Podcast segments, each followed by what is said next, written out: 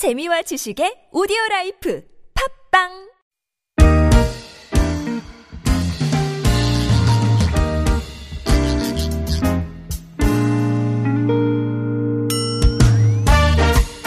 서울 속으로 2부 시작해 보겠습니다. 금요일 이 시간 자동차 정비 상담으로 함께 하신 날입니다. 이광표 자동차 정비 전문가 스튜디오로 모셨습니다. 어서 오십시오. 네, 안녕하세요. 안녕하십니까. 네. 구글 플레이나 어, 애플 앱스토어에서 TBS 애플리케이션 내려받아 설치를 하시면 실시간 무료 메시지 보내실 수 있겠고요. 샵 0951번 단문 50원 장문 100원의 유료 문자 또 카카오톡도 TBS 라디오와 플러스 친구를 맺으신 다음에 저희에게 무료로 사연 올려주실 수 있습니다. 편리한 방법으로 오늘도 질문 보내주시고요. 어, 오늘도 그렇고요. 이 네. 시간마다 늘 빠지지 않고 오는 질문 유형 중에 대표적인 거 네. 어, 일반 질문으로 한번 예, 싹 정리를 하고 네. 시작을 하겠습니다. 그래도 아마 질문이 더 들어올 텐데 네. 그래도 한번 이제 총 정리를 한번 해주시고 오일 점검 시기, 네. 예, 뭐 미션 오일이라든 엔진 오일은 각종 오일 점검 시기 네. 언젠가 예, 여전히 궁금해하신 분들이 많고 어떤 차종은 어, 뭐 미션 무교환이라는데요. 어, 진짜 안, 안 갈아도 되는 건가요? 그렇죠. 이렇게 물어보는 분도 네. 많으시고. 예. 어, 아마 이런 내용들이 이 어떻게 하나로 이렇게 딱 정해지지 않았어요. 네. 요새 그 자동차마다 많이 기술이 이제 발달돼서 나오고 아마 성능도 굉장히 향상이 돼서 나오거든요. 예. 수명도 길어졌고요. 네. 그래서 아, 이전에 가지고 있던 정보 저 자동차 그 관리 지식을 가지고는 또 안 돼요. 자꾸 이제 발전이 되니까. 예.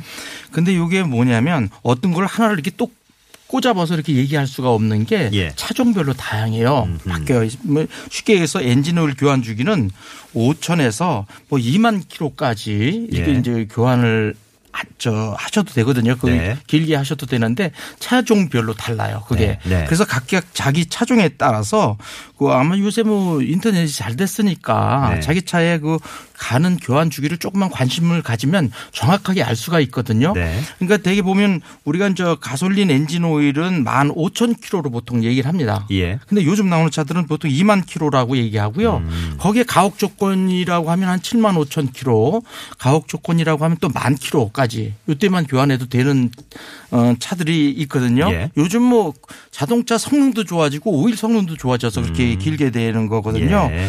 또 이제 디젤 차량인 경우에도 디젤 차량은 일반적으로 만 킬로에 한 번 교환하게 돼 있어요. 네.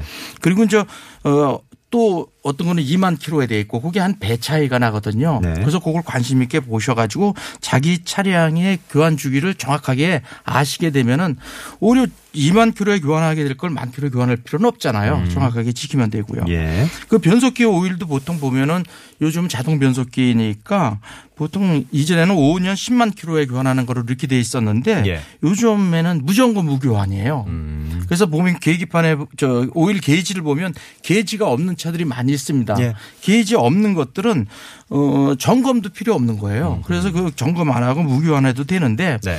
아주 가혹한 뭐 영업용 같이 시내를 뛴다든가 아니면 예. 고속도로만 많이 뛰는 것들은 네. 음. 보통 한 10만 킬로에 한 번만 더 점검해 보고 그때 필요하면 교환하시면 되거든요. 예. 근데 무점검이라고 그래서 그냥 보는 것이 아니라 바닥에 음.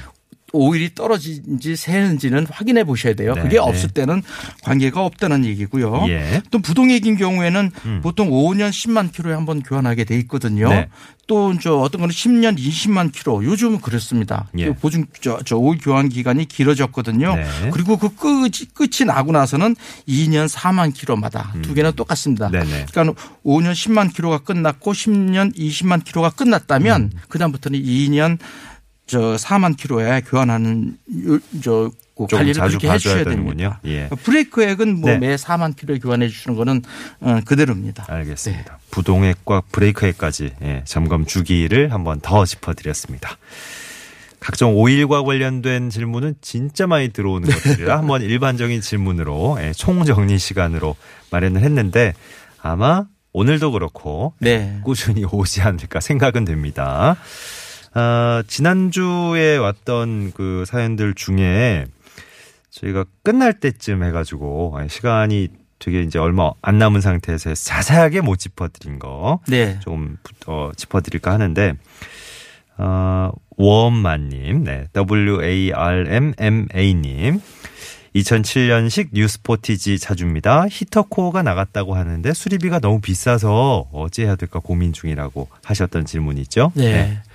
그 자동차 수리라고 하면은 두 가지가 들어가요. 부품과 공임이 들어가겠죠. 네. 일하는 공임이 들어가는데 네. 때에 따라서 이제 부품이 비싸기도 할 경우가 있고 아니면 이제 공임이 비쌀 경우가 있을 수가 있는데 예. 음. 대부분이 공임이 비싸게 됩니다. 부품 값이 비싼 경우라고 하면은 저 제가 말씀드렸지만 우리가 이제 그 다시 재생용품들이 있어요. 재활용품이라고 예. 하죠.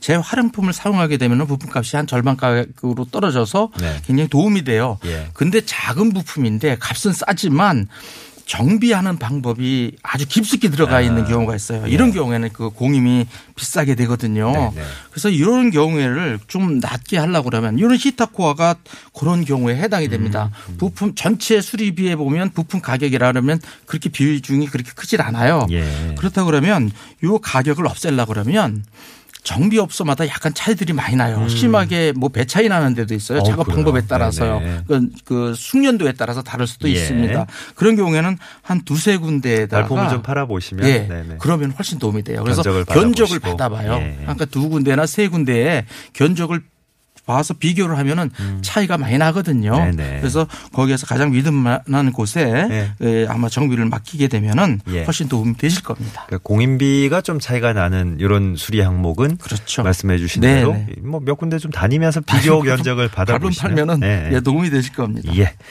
2929번님은 2008년식 로디우스 차량입니다. 속도와 상관없이 어, 가속 페달을 일정 깊이 이상 쭉 밟으면 주행할 때 좀 이상 소음이 생깁니다. 네. 어, 오히려 그 깊이 좀 상당히 세게 밟거나 네. 아니면 어 그냥 떼면 가속 페달에서 떼면 또 소음이 없어지고요. 네. 어.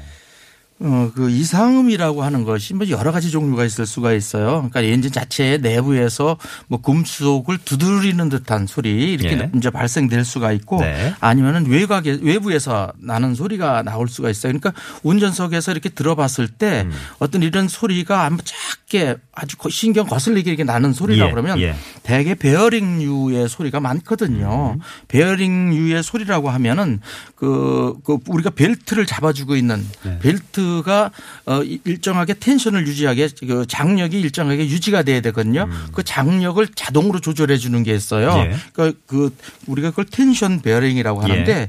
텐션 베어링이 노후하게 되면은 그 아래 베어링의 윤활성이 떨어져서 소음이 발생하게 돼요. 그게 이제 네. 발생하기 시작을 하면 그 소리가 상당히 거슬리게 나거든요. 대부분이 그런 소리를 이렇게 표현을 합니다. 예. 그래서 idle tension 베어링의 소음을 한번 확인해 보시고요. 벨트 자체에 그 어떤 마모나 늘어짐이 있는지 그쪽을 한번 살펴보시면 필요하고요. 네. 어, 만약에 필요하면 그걸 교환하셔야 되겠죠. 예. 네. 그죠. 물론 뭐 이광표 정비 전문가를 비롯한 많은 저 어, 뭐 정비센터에 계신 분들 이런 네. 분들은 이제 어 소리만 딱 들어도 아 대충 어디 어디에 이상이 알죠. 있겠다 이게 짐작이 가실 텐데 네. 그죠 일반 운전자들은 아 이게 도대체 어디서 생기는 무엇 때문에 생긴 소음이가 궁금하실 거예요. 그래서 이제 저희 자동차 정비 상담 콘에 어 이런 소리가 나는 걸로 질문하실 때는 네. 아, 의성어를 예, 좀 표현만 해 주셔도 마음이 의성어를 적극. 활용하시는 게 예, 어, 보탬이 됩니다. 네, 정확한 더 정확한 정보를 전해드리는데 보탬이 됩니다. 많은 분들이 이미 네. 예, 저희가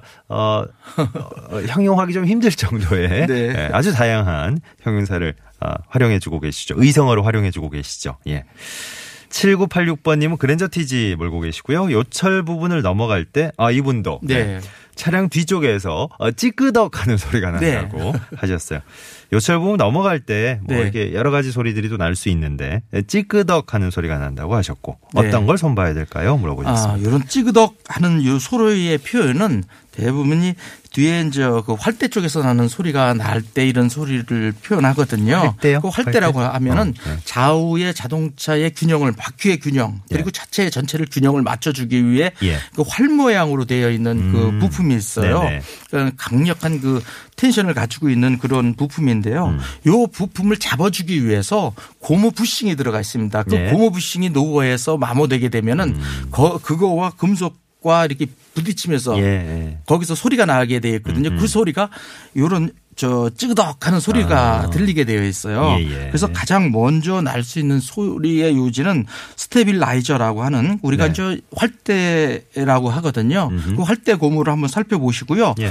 같은 유사한 일을 하는 그 우리가 이제 lower arm이 있어요. 예. lower arm upper arm이라고 하는 그 바퀴를 잡아주고 있는 음. 그 부분이 있거든요. 그 부품이 그것도 같은 고무 제품으로 되어 있는데 그 내부에 부싱이 부싱 고무류가 이게 많이 마모가 되- 되게 되면 그 틈새가 발생이 돼서 이런 소음을 유발하게 됩니다. 음. 예. 그런 부분에 한번 가서 정비 공장에 가서 보면 유격을 확인하실 수가 있, 거든요 네. 이런 경우에는 그 교환만 하면은 간단하게 없어지게 됩니다. 예. 네.